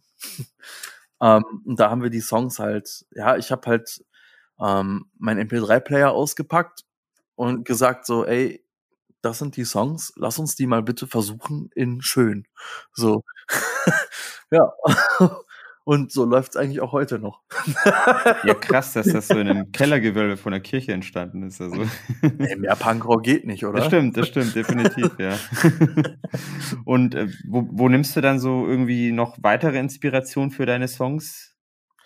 Ja, also tatsächlich aus dem, äh, aus dem Leben. Also so, ich ähm, habe ja zum Beispiel, also ich weiß nicht, das, das haben wir jetzt nicht auf die Best-of gepackt, zum Beispiel, ähm, der Song heißt Igor was a Slave ähm, da geht's um ähm, die Abschiebung in der Gesellschaft von behinderten Menschen. So, ähm, also ich habe das hab mal ähm, für eine Ex-Freundin von mir auf in so einem Behindertenheim ja die Zäune neu gemacht, so weil die wollten da eine Pferdekoppel hinbauen und ich denk so, das ist aber ganz schön weit ab vom Schuss, ne? So, also wirklich weit weg vom Schuss. So. Hab dann ähm, auch erfahren, dass das so gang und gäbe ist. Und ich fand das unmöglich zu dem Zeitpunkt. Ich habe mir gedacht, so was soll das denn? So, die alle quatschen hier einen von Integration und was weiß ich. Aber ähm, so jetzt 24 Stunden sehen wollen wir die auch nicht. So, wo ich mir halt denke, ja, wo ich mir halt denke, was soll denn der Scheiß? Ja, und dann ist mir halt äh, diese, so eine ähnliche klassische Figur ist ja auch Igor. So, ähm, der wird ja auch nur in den Filmen hm, ja, ausgenutzt oder seine Situation ausgenutzt, dass er halt nirgendwo anders hin kann als dahin, weil ihn der, ja eh Der Glöckner von Notre Dame ist ja auch so ein Beispiel, muss man auch nennen, genau. Oh, gute Idee, ja. ja. Bin ich noch gar nicht drauf gekommen. Muss ich auch gerade dran denken. Nee, weil das ist echt, echt, echt, ja, das ist wirklich eine äh, traurige Sache. Und ich bin auch echt, echt schockiert, äh, dass ich das so ein bisschen von dir höre irgendwie, dass das sowas, sowas noch stattfindet heutzutage. Also. Ja, ich weiß nicht, wie es jetzt ist. Also, wie gesagt, die Songs sind auch alle schon älter als zehn Jahre. Ne? Ich habe mich mit dem Thema auch ähm, leider Gottes nicht mehr weiter beschäftigt, weil mich äh, andere Ereignisse in meinem Leben eingeholt haben, die mich dann äh, eingenommen haben. ähm, aber ähm, zu dem Zeitpunkt habe ich das zumindest so wahrgenommen. Ne? Also mich kann man ruhig eines Besseren belehren und sagen so, mm -mm, Keule, so ist das nicht mehr. Aber, ne, also das war zumindest zu dem Zeitpunkt war es so. Ja, also es gibt ja, es gibt ja zum Glück Empathie ähm, getriggerte Menschen, die sich, sag ich mal, auch um ähm, eben Menschen, die eher am Rande der Gesellschaft, die eher ausgestoßen werden, äh, kümmern, was auch äh, wirklich toll und schön ist und vorbildlich ist und was auch äh, gepflegt werden sollte von einem Großteil der Gesellschaft. Es ist allein nur schockierend, dass es überhaupt so ein Thema ist, dass es äh, zu, zu Ausstoßungen kommt generell. Und äh, da finde ich das wirklich eine super Sache, wenn man da, sag ich mal, freiwillig da irgendwo so einen Helfer spielt und da eben auch so gut man kann unter, unterstützt. Also ich denke, ich denke mal, es ist ja oftmals so, das Leben schreibt ja eigentlich die äh, größten Geschichten und ähm, ja, also man kann aus, aus der eigenen Erfahrung am meisten lernen meistens. Und meistens sieht man dann auch die Realität mit ganz anderen Augen, wenn man ähm, manches auch selber durchlebt oder selber erlebt, als nur irgendwie es vorgekaut von einem Film zu bekommen. Also da gebe ich dir auf jeden Fall recht. Und das, sag ich mal, das spricht auch für deine Band, wenn du sagst, okay, das ist wirklich so äh, sehr persönlich vieles auch ähm, aus dem eigenen Leben deine Songs und so, was du selber lebst, ist noch diese, diese Anlehnung zu sagen, okay, es, es bezieht sich zwar auf eine Art Film, aber es ist irgendwo doch die Realität, die da wieder gespielt wird. Also das finde ich schon wirklich sehr stark und kreativ, muss ich sagen. Also echt eine coole Sache, ja. Nee, also ähm, spielst du eigentlich noch andere Instrumente außer Gitarre? Also, oder? Sehr schlecht. Okay. du, du belässt das quasi bei Power Chords, aber man muss auch sagen, also ich muss sagen, äh, was also man, wenn, wenn jetzt eine Band fungiert, weiß man jetzt nicht immer ganz genau, wer was spielt, aber was natürlich äh, Hellgreaser oftmals auch ganz besonders ausmacht, ist wirklich dein ganz, ganz starker Gesang. Also das ist wirklich was, das immer wieder, auch wenn du deine Akustik-Sets da bringst auf YouTube oder sowas, ich werde das auch hier gerne mal nochmal auf die Shownotes verlinken, damit die Leute da auch mal so ein bisschen so einen Bezug zu haben, wo sie was von dir finden und sowas. Also da muss ich auf jeden Fall sagen, das ist etwas äh, Hut ab vor deiner Gesangsstimme, die wirklich äh, ein förmlich umhaut, wenn man dich auch live sieht oder wenn man dich irgendwie so auf Platte hört und so. Ähm, aber das hast du dir doch nicht einfach nur ange angeeignet, indem du einfach nur Linkin Park nachgesungen hast, oder? Also, also ehrlich das kann ich gesagt, mir nicht vorstellen. ehrlich gesagt, ich, ich, ich, ich nehme das überhaupt gar nicht so wahr. Ich habe da auch letztens mit einer ähm, mit einer Bekannten drüber gesprochen, ähm, die das halt ähnlich mir so wiedergibt wie du. Aber ich nehme das überhaupt gar nicht so wahr. Ich mache halt einfach mein Ding und ähm, hoffe einfach mal, dass es gefällt. So. Also tatsächlich, ich, ich, ich habe, also gesanglich tatsächlich ähm, nie irgendwie Unterricht oder sowas gehabt. Ich habe, ähm, weiß ich nicht, also meine Oma, die hat irgendwie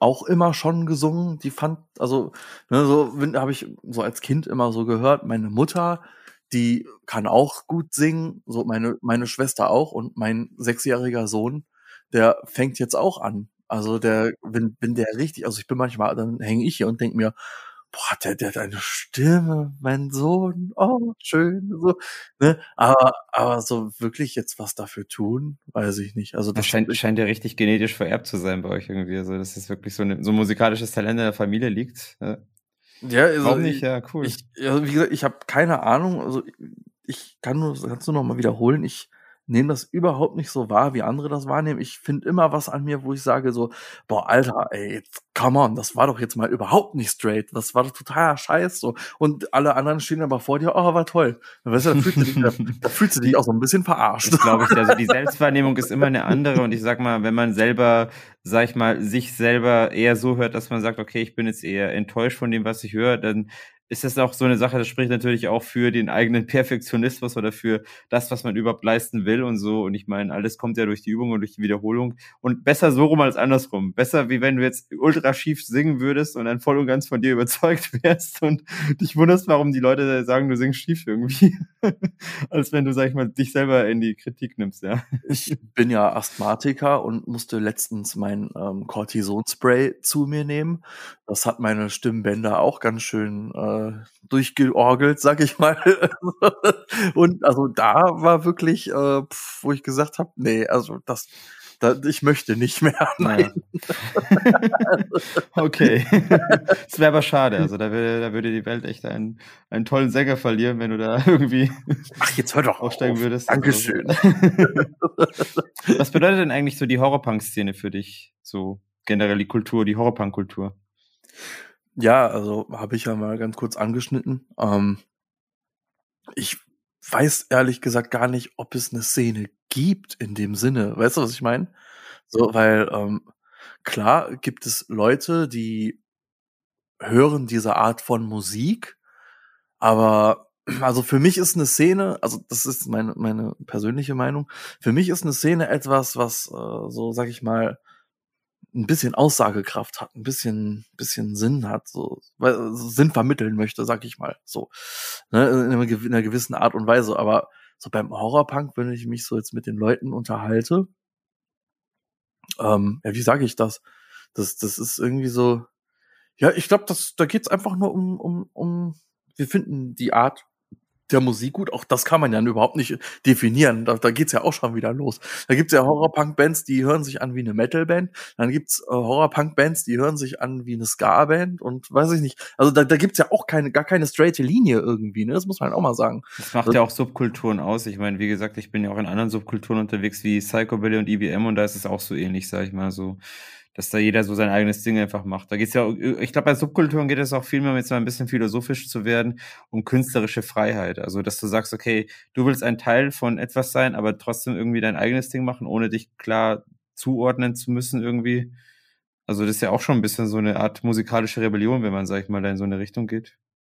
Äh, mein Gott, also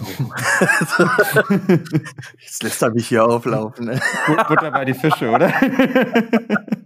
okay, okay. Wir wollen jetzt auch nicht zu weit spinnen. Also wie gesagt, nee, ich, ja. ich, ich habe, ähm, also natürlich, ich, ich bin ähm, sehr, sehr äh, froh darüber und, und, und finde das auch geil, dass die Leute das so annehmen, was, was wir so als Band produzieren. Und ähm, auch ein Riesendank nochmal an Fiend Force Records, ne, dass die überhaupt mir diese, mit, mit ihrem Sampler mir diesen, ähm, ja, diesen Weg aufgezeigt haben, so, ey, wir brauchen noch Musiker und das macht Thorsten ja auch heute noch, also Rod Asher, Entschuldigung. Also der macht das ja äh, heute noch, ne? So der, der, der unterstützt uns auch total viel mit, ähm, der schlägt uns irgendwo vor. Ich war bei ihm zu Besuch, habe ihn gefragt, so, ey, hör mal zu, so, ich habe das Gefühl irgendwie, ich mache irgendwas falsch, hilf mir doch mal. Und dann hat er mir Tipps gegeben, hat mir geholfen, Unterstützung von von Crimson Ghosts auch sehr viel Unterstützung bekommen. Ne? Ähm, obwohl ich die gar nicht kannte alle. Also die hätten mir auch genauso gut sagen können, Alter, wer bist du? Geh weg. So. Aber das ist genau das, was ich persönlich auch an Subkulturen zu schätzen weiß oder sag, okay, auch dieses, dass Künstler sich untereinander, sag ich mal, helfen und unterstützen und so in Szenen. Also für mich macht das eigentlich dann schon aus, dass es eine Szene an sich ist, dass man gesagt hat, okay, du wirst quasi als einer von uns aufgenommen, auch wenn man dich jetzt noch nicht kennt, aber man sieht einfach, du hast einfach Leidenschaft für das, was du tust und willst einfach was reißen und von daher ist genau das, was man als Musiker eigentlich braucht, dass man irgendwie so sich gegenseitig irgendwie auch unterstützt, weil ja, so, so eine Szene lebt ja von den Leuten und von den Künstlern an sich. Also muss man sagen. Ja, also von daher ist es wirklich eine feine Sache und für mich spricht es eigentlich schon dafür, dass das einfach so ein, so ein Geben und Nehmen in dem, in dem Rahmen ist. Also, ja. Ja, interessant, ja. Dieses, äh, dieses Gespräch, also beziehungsweise ähm, doch dieses Gespräch, was wir jetzt darüber geführt haben, wird mir auf jeden Fall eine neue Perspektive aufzeigen. Das ist äh, ja, auf Dinge schön, zu schauen. Ja. Nee, tatsächlich. Also mhm. ich habe da noch eigentlich überhaupt nicht drüber nachgedacht über diese Frage, was mir, was jetzt in der Horrorpunk-Szene so oder was mich daran, wie hast du dich ausgedrückt, ähm, was sie mir bedeutet. So, also ich habe, ich habe da tatsächlich noch nie drüber nachgedacht, weil ich fand es einfach immer nur cool, dass da Leute waren, die meinen Musikgeschmack teilen irgendwie, ja, und noch geiler finde ich es natürlich, wenn die Leute auch Hellgreaser geil finden. ne? Also, also, also ne, das ist irgendwie, auch, es gibt natürlich wie in jeder Szene, es gibt Leute, die kann ich nicht leiden. Und es gibt Leute, die mag ich super gerne. So, das ist äh, aber glaube ich überall so. Man ist ja auch nicht dafür da, um jeden zu mögen. So, da muss man halt auch People, People Pleasing wäre auch eine toxische Sache. Die, da würdest du, sag ich mal, selber dich zu sehr ausbrennen, sodass du irgendwann äh, gar keinen Bock mehr drauf hättest. Von daher am besten für sich selbst so die Spreu vom Weizen trennen. Also da kann ich auch nur aus Erfahrung reden, zu sagen, hey, okay, äh, schau einfach, okay, wer tut dir gut, äh, von wem lässt du lieber die Finger? Und dann heißt es einfach leben und leben lassen, damit es auch nicht innerhalb Szenen zu irgendwelchen Konflikten kommt, die eher unnötig sind, äh, muss ich sagen. Genau das möchte man ja auch meiden, weil wie gesagt, so, so kleine Subkulturen, das ist, das ist auch immer ganz schädlich, wenn es wirklich so übersichtlich ist an der Anzahl der, der Leute und wenn es da irgendwo zwischen verschiedenen Konstellationen kracht, dann ja, färbt das eigentlich auf die komplette Subkultur ab. Und ähm, genau, das ja, versuche ich dann auch immer zu vermeiden, irgendwie, auch wenn es sich nicht immer vermeiden lässt oder so. Und dann sagt man, okay, man muss mit manchen Erfahrungen auch abschließen können, ja. Nee, finde ich eine sehr gute Ansicht von dir. Aber lass uns mal ein bisschen äh, mehr über äh, deine Releases auch reden, also, oder eure, eure Releases mit Hellraiser. Es gab ja Anfang der 2010er zwei EPs und ein Album, äh, Bloody Moonlight Dance, äh, was ich so nachvollziehen konnte, was da so erschienen ist. Ähm, genau, da ist es ein bisschen ruhig geworden um euch. Also ihr wart ja noch bei einem anderen Label, bei Vladek Records und seid jetzt quasi zu Sick Taste Records gekommen. Ja, wie, wie ist denn so, wie ist denn da so der Verlauf gewesen von, von, von Hellweezer, was die Veröffentlichung angeht? Puh, also da müsste ich ja schon bei Adam und Eva quasi anfangen. also, äh, ja, es ist halt so, dass, dass die Band halt auch, ähm, ja, wie sage ich das vorsichtig, ein paar Jahre lang falsch geführt wurde. Nenne ich es mal so. Ähm, es wurden ja Dinge einfach fallen gelassen finanziell, also unter den Teppich gefallen. Ja, ähm, es ist ähm, ein Vertrauensbruch da gewesen lange und ähm, dann konnte man erstmal nicht so weitermachen, weil auch Accountzugänge fehlten, die, die, die hat man mir einfach nicht gegeben. Ne? Ähm, die zuständige Person, die ist halt, äh, ja, wie sage ich, nicht ganz so nett gewesen, wie ich gedacht habe. so, und ähm, ja, dann kam Corona uns irgendwie in den Weg, als ich dann gesagt habe, ey, jetzt geht's aber los mit neuen Leuten, dies, das, ne? Hammer. Äh, ich nehme die mhm, Scheiße jetzt mhm. einfach selber verstehe, in die Hand. Verstehe. Okay, es gab, es gab quasi auch, kann, kann ich das, äh, weil das ist schon ein ziemlicher Sprung von, von Bloody Moonlight Dance zu Corona. Ähm, gab es da, gab es dann sozusagen erstmal so eine Bandtrennung und dann ist es jahrelang erstmal still gewesen, oder? Was heißt still gewesen? Ich habe halt immer versucht, neue Leute zu finden, weil ähm, die, also besagte Person hat ja immer nur ähm, alles versucht, ich mach das, ich mach das, ich mach das. Und immer wenn ich halt sagen wollte, so, ey, Alter, so aus dem Lerneffekt heraus, gib mir doch auch mal ein paar Aufgaben, lass mich das doch auch mal machen. Ja, nee, brauchst du nicht, ich mach das, ich mach das. Und diese Person war halt auch völlig überfordert mit dem ganzen Scheiß. So hat er mir natürlich nie gesagt und ich wundere mich immer so, ey, wieso kommt denn da nichts, ne? Was ist denn los, ne? Äh, Konzertanfragen, dies, das, blieb ja alles aus, weil diese Person einfach alles hat ins Leere laufen lassen. Ähm, immer gemeint hat, äh, ja, wir nehmen jetzt nur noch exorbitante Summen an Gage, das wusste ich ja alles nicht. Ne? Hier der Andreas von Sick Taste Records, äh, der hat mir mal eine Summe genannt, die ähm, er gesagt bekommen hat von uns, wovon ich auch nichts wusste, wo ich, da habe ich mit den Ohren geschlackert. Ich sag, bitte was? ich so, bitte was? So.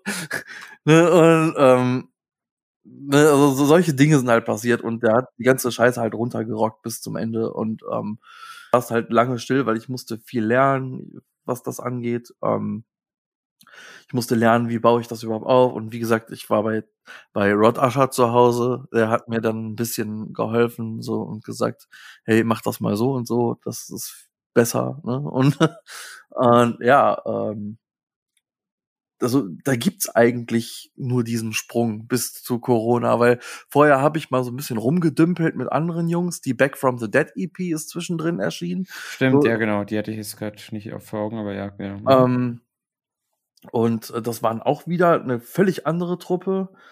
Ähm, da habt ihr die dann, seid ihr dann einfach zusammen in ein Studio rein und habt ihr das aufgenommen oder wie Ja, ich, ich habe so mein Standardstudio, das, da, da vertraue ich drauf. So.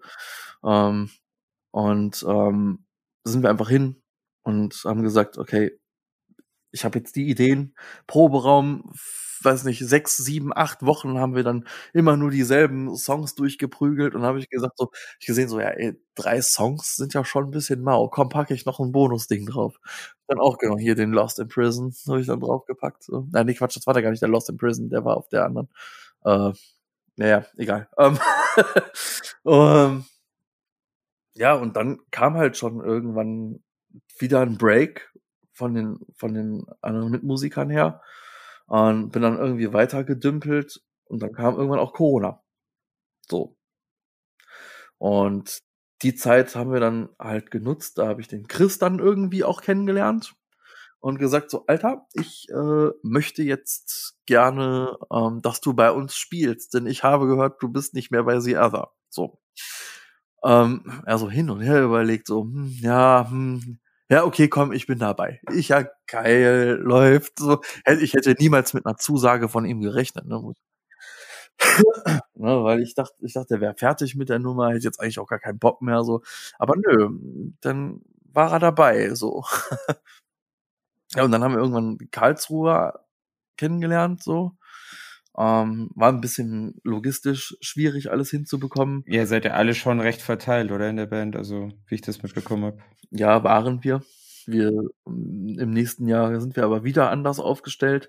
Einfach aus finanzieller Sicht ist das halt ähm, besser, weil wir können jetzt nicht, wir verdienen jetzt auch keine Unsummen an Gage, ja, dass wir halt sagen können, wir können jetzt jedes Mal äh, Spritkosten aus Karlsruhe, egal woher und im blödesten Fall auch noch ähm, Spritkosten aus dem Pott bis in irgendwo in den tiefsten Osten und dann auch noch Karlsruhe bis in den tiefsten Osten, so das verdienen wir halt einfach nicht, so ne? Ja, genau. Das ist natürlich so eine Kalkulation, die, wenn man sie für sich selber macht, ist natürlich echt doof. Aber ist das nicht etwas, wo ihr sagt, okay, das handelt ihr dann eigentlich schon aus, wenn man mit den Veranstaltungen, dass das on top noch dazukommt zur Gage oder er sagt, okay, das müsstet ihr dann immer selber blechen irgendwie oder so. Das ist natürlich auch so eine Sache. Also ich sag ganz ehrlich, auf Null rauskommen, lasse ich mir ganz selten gefallen. Da muss ich die Person schon echt mögen. Ja, definitiv. nee, also da muss schon ein Plus da sein, auf jeden Fall, das sehe ich auch so, weil ich meine, es ist ja eine Arbeit, die da geleistet wird, also auch wenn, generell wenn Bands, sag ich mal, weiter wegfahren oder es ist, es ist in jeder, in jeder kleinen Szene, in jeder kleinen äh, Subkultur, in jeder in dem Bereich vor allem Horrorpunk, was ja wirklich sehr klein ist, so dass natürlich nicht die größten Gelder fließen, das muss man auch ganz klar sehen. Und da darf man schon auch erwarten, dass man irgendwo wertgeschätzt wird durch einen einen bestimmten Anteil, sage ich mal. So, das muss man auch ganz klar sagen. Also das stimmt schon. Also, ja, vor allem es ist ja nicht so, dass wir uns das in die eigene Tasche stecken oder so. Ne? Wir versuchen mit dem mit dem Geld tatsächlich kontinuierlich unsere Band zu verbessern, sei es einfach nur durch ein neues Banner oder oder oder weiß ich nicht neue Studioaufnahmen zu finanzieren. Ne? So, das ist ja nicht so, dass es irgendwie in unseren eigenen Taschen landet. Ja klar, klar. Nee, ne? so, deswegen ja. Ja, es ist die, die Welt ist eh sehr verwöhnt geworden, jetzt wo alles auch verfügbar ist. Auch das, das Thema CD- und Plattenkäufe ist ja auch so eine Sache und so. Also erst neulich so eine Diskussion gehabt mit jemandem, äh, wo ich dann so gesagt habe, hey, hier neues Platzer gegen Zombie-Album ist draußen und so.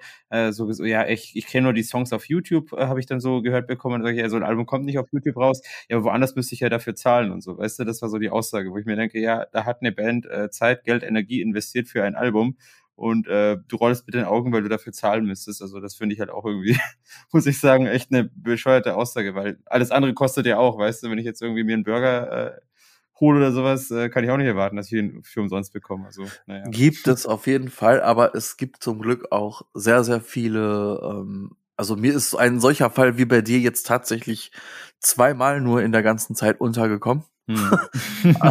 Tatsächlich, ist kein Scheiß. So, ne? zu viel, ja. Ey, das weiß ich nicht. Das ist halt so, weiß nicht, das da lächelst du nett, denkst dir dein Teil und gehst einfach weiter so, ne? Ähm, wenn, wenn jetzt gar keiner für deine für deine Sache Geld ausgeben möchte, so, dann würde ich mir anfangen, Gedanken zu machen. so. Über die Sinnhaftigkeit von dem, was man tut. Das stimmt, ja, ja, genau, ja, also, aber ähm, nee, also, doch Antiquitätenhändler werden oder irgendwie sowas dann. Ja. Nee, also ja. es ist ja auch so, dass, dass zum Beispiel dann äh, Leute sogar hingehen. Also ich erzähle die Story mal kurz. Uns wurde bei einem Konzert an Halloween irgendwie unser Merch geklaut. Oh, also okay. zwei Krass. Shirts, äh, zwei Shirts wow. geklaut so. Wow. Und ähm, da sind wir sogar von einem Fan angeschrieben worden, weil dieses Shirt einfach unauffindbar war und dieser Typ, da sind wir angeschrieben worden, ey, kann ich euch das bitte bezahlen? So, dann habt ihr, ja, seid ihr das nicht ist schön.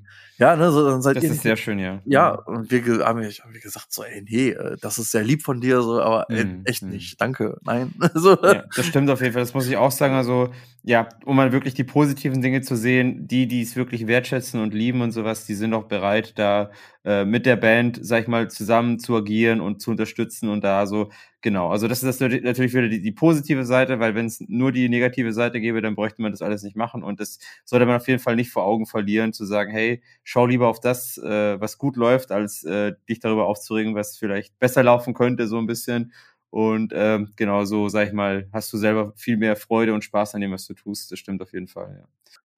Aber genauso, genauso ist es aber auch bei Veranstaltern, ne? So, weil die, die, die, die ich, ich bin dann halt noch so kulant und sag's, weil eigentlich müsste ich das ja auch nicht. Ne? Normalerweise könnte ich sagen, den und den Preis will ich und fertig. Ne? So, also ich, ich rechne den dann halt sogar tatsächlich noch vor. So, ey, guck mal, die kommen daher, wir kommen daher. Ne? So, das ist das Minimum, was wir halt brauchen. Wie gesagt, wenn ich die Person mag, ne? so, ähm, was wir brauchen, um auf null rauszukommen. So, aber da sind auch teilweise die Leute so, nee, können wir nicht machen. Ne? So, äh, das gibt's halt auch. Ja. Definitiv, ja. Aber wenn wir jetzt schon beim Thema Live-Gigs sind, wie läuft denn das dann so ein bisschen bei euch ab? Also wie bereitet ihr euch darauf vor? Habt ihr davor nochmal irgendwie so diverse Proben? Äh, wählt ihr eine Setlist aus und wie, wie läuft denn das alles so ein bisschen ab bei euch? Ja, also die Setlist wird von uns zusammen bestimmt. Ähm, ich bin da auch ganz froh, dass der Chris das, das mit übernimmt, weil ich habe da einfach keine Distanz zu.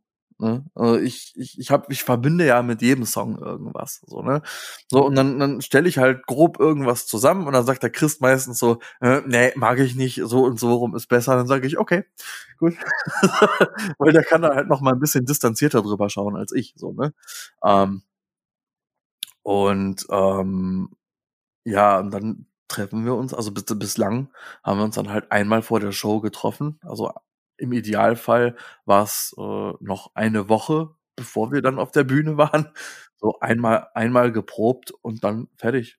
Also Cool. Ja. Und das, äh, wie, wie, wie lange braucht ihr dann für so eine Generalprobe? Also reicht es wirklich, dass ihr alle, alle Songs einmal durchspielt und es läuft soweit? Oder sagt ihr, okay, da müssen wir wieder den einen oder anderen Song doch öfters mal spielen? Also.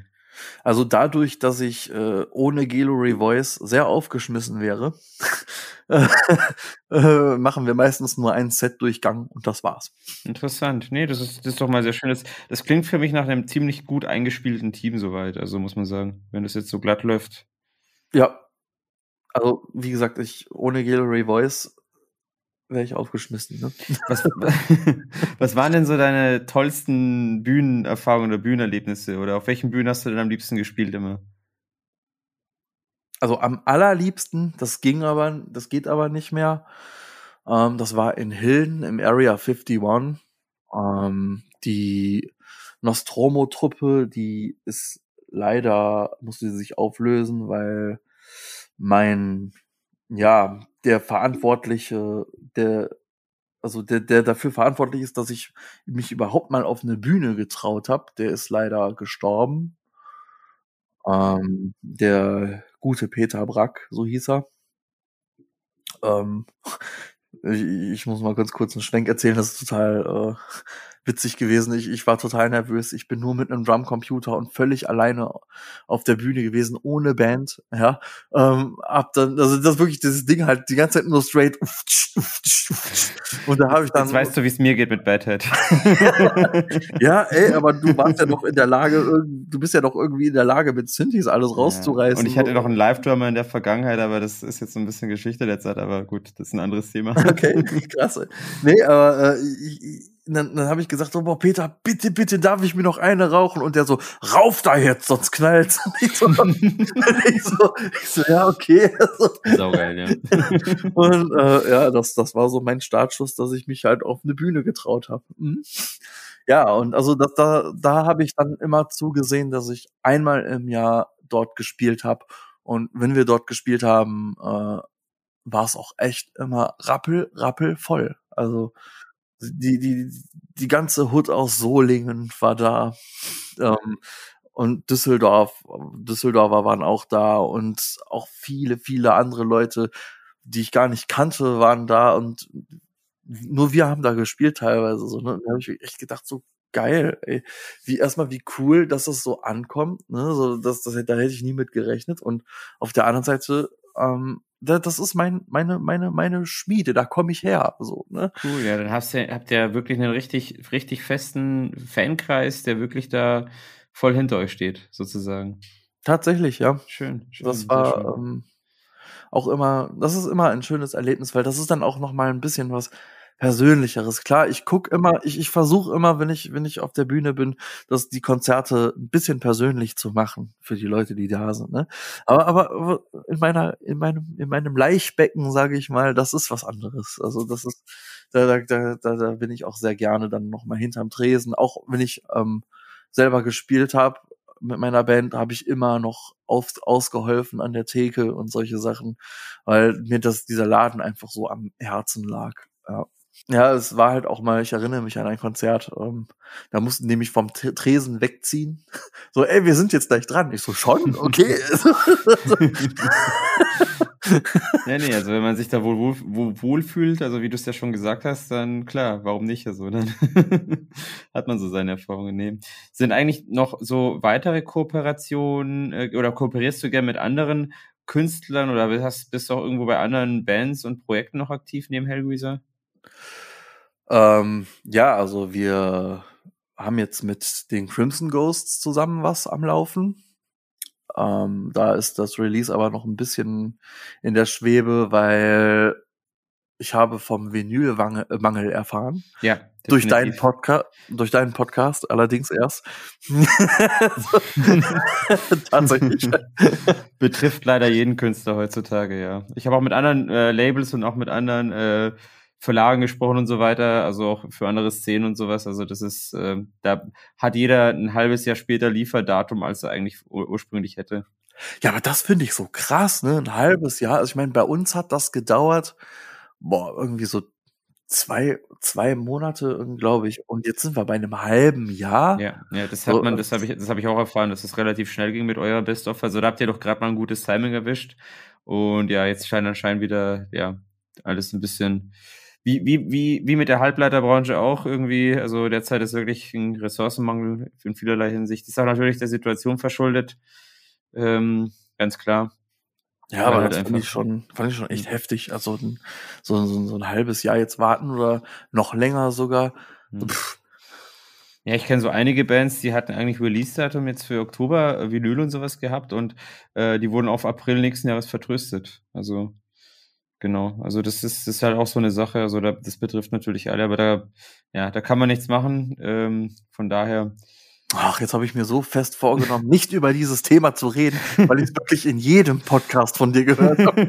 Jetzt habe ich, jetzt hab ich mich doch eingereiht, verdammt. Ja, ich denke mal, das ist auch für alle, die irgendwo Vinyl rausbringen, Thema Nummer eins und so. Also es gibt auch Szenen und Subkulturen, beispielsweise die Dark Electro-Szene, das weiß ich. Da ist auf jeden Fall auch das Medium CD das angesagte Medium. Das, äh, das betrifft jetzt eher weniger so äh, dieses Problem, ähm, weil CDs sind ja auch überhaupt kein Problem irgendwie und ich war jetzt letztes Wochenende an einem Festival und so weiter und da wurden halt nur CDs verkauft. Ähm, aber erzähl mal was über deinen, über euren Halloween-Gig vielleicht noch. Wie, wie, wie, wie war denn das also vor, vor eineinhalb Wochen? Das würde mich noch interessieren. Ja, äh, erzähle ich dir. Äh, ich hatte nämlich noch zu deiner vor, äh, vorherigen Frage noch ein Anmerksel, ähm, weil du hast ja gefragt, ob ich gerne mit Leuten zusammenarbeite. Ja, das tue ich sehr gerne. das wollte ich noch mal sagen. Sehr schön. Vielen Dank für die Antwort, ja. nee, das ist mir auch wichtig, ne, weil ja. vielleicht äh, bahnt sich da ja auch noch mal ein Projekt mit einem gewissen Herrn an. Und ähm, und ja, das mache ich auch sehr gerne. Und äh, wie war's Halloween der Gig? War gut. Also, ich kann mich jetzt erstmal nicht beschweren. Nee, war, war total geil. Auch die Bands, die dann noch äh, nach uns gespielt haben. Mhm. Ja, sehr schön, ja. Sehr, sehr ja. abwechslungsreiches Line-Up auf jeden Fall, muss ja, man sagen. Ja. Mhm. Ich hatte halt damit gerechnet, mit einer leeren Halle zu spielen, weil ähm, dann wurde die Zeit ja auch noch mal vorverschoben. Weil ich weiß gar nicht mehr genau warum. Also war ja eigentlich erst sieben, sieben Uhr angedacht, dass wir sieben Uhr spielen. Aber einmal war es halb sieben. Ich habe mir schon gedacht so, oh, ist ja eh noch kein Arsch da, so, ne, mal gucken, wie es wird. Auf einmal war das Ding voll, ne, ich denk so, geil. Und die Leute haben auch mitgefeiert, das, das hat richtig Spaß gemacht. Das war, war, war den einen oder anderen habe ich auch wieder gesehen, so, das, das fand ich sehr schön. Ja, ja. ja. Doch, Man muss auch sagen, es, ich merke auch irgendwie, wenn ich jetzt selber jetzt selber auch einen Auftritt hatte an Halloween oder jetzt auch auf Konzerten war, es ist schon einfach eine gewisse größere Dankbarkeit heute vorhanden, wie sie vielleicht noch vor der Pandemie bestand. Und das fällt mir auch auf. Also die Leute, die kommen, sind auf jeden Fall extrem dankbar, dass es überhaupt stattfindet und sind auf jeden Fall froh, was erleben zu können. Ähm, und ja, das spielt ja, sag ich mal, jedem Musiker auch irgendwo entgegen, dass das einfach zurzeit auch ein bisschen so auch wieder so ein positiver Aspekt ist von der ganzen Situation. Hm. Ja, geht mir ja auch so. Ne? Also ich bin auch super dankbar für jedes Konzert, was ich so sehen darf. Ähm, auch wenn ich selber nur Konzerte sehe, wenn wir selber spielen.